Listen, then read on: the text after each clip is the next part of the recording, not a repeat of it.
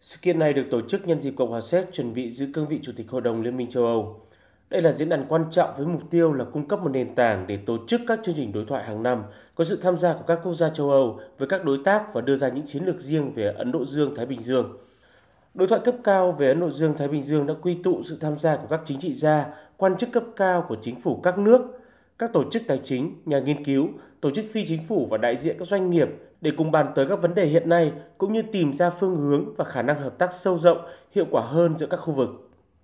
Qua chương trình này, các quốc gia cũng sẽ có cái nhìn tổng thể hơn để xem xét việc thực hiện chiến lược của EU về hợp tác ở Ấn Độ Dương, Thái Bình Dương hiện tại cũng như các tuyên bố ưu tiên của Liên minh châu Âu dựa trên các chiến lược ưu tiên và các bước đi cụ thể trong quá trình thực hiện.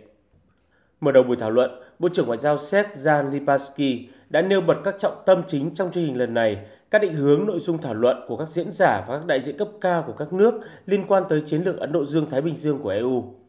Một trong những mục tiêu quan trọng là tăng cường sự tham gia của EU tại Ấn Độ Dương, Thái Bình Dương nói riêng trong bối cảnh những đối tác khác của EU đã công bố cách tiếp cận khu vực này như Mỹ, Canada, Anh và Úc. Tại chương trình này, các đại biểu cũng đã thảo luận về các hành động vừa qua của Nga ở Ukraine, đã nhấn mạnh lại tầm quan trọng của việc thực hiện chiến lược của EU về Ấn Độ Dương và Thái Bình Dương, cũng như các vấn đề an ninh liên quan. Cuộc chiến ở Ukraine đã và đang gây ra những hậu quả trực tiếp và gián tiếp cho toàn bộ khu vực Ấn Độ Dương-Thái Bình Dương. Trong bối cảnh Liên minh châu Âu vừa chính thức thông qua định hướng chiến lược, hay còn có tên là La bàn chiến lược về an ninh quốc phòng, định hướng này sẽ bao gồm các chiến lược của EU với khu vực Ấn Độ Dương và Thái Bình Dương. Trao đổi phóng viên Đài tiếng nói Việt Nam, Bộ trưởng Ngoại giao Séc Jan Lipaski một lần nữa khẳng định lại tầm quan trọng của chương trình này với mục tiêu tạo cơ hội để các bên có thể cùng lắng nghe, chia sẻ các mối quan tâm chung và đưa ra những giải pháp cho những thách thức sắp tới.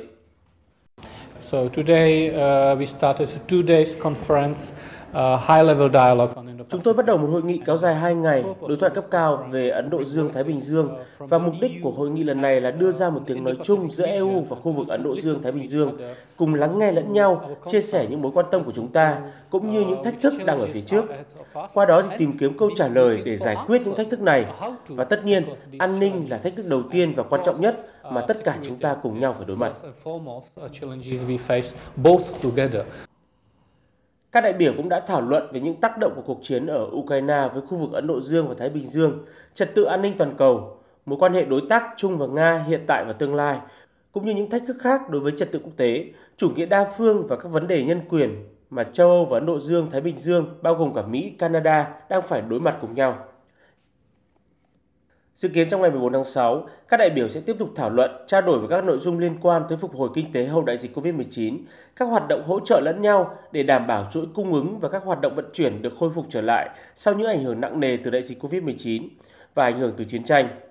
Những tác động của các hiệp định thương mại khu vực đối với thương mại thế giới và nâng cao hơn nữa hiệu quả về đa dạng chuỗi cung ứng của EU nói riêng và các đối tác ở Ấn Độ Dương, Thái Bình Dương nói chung.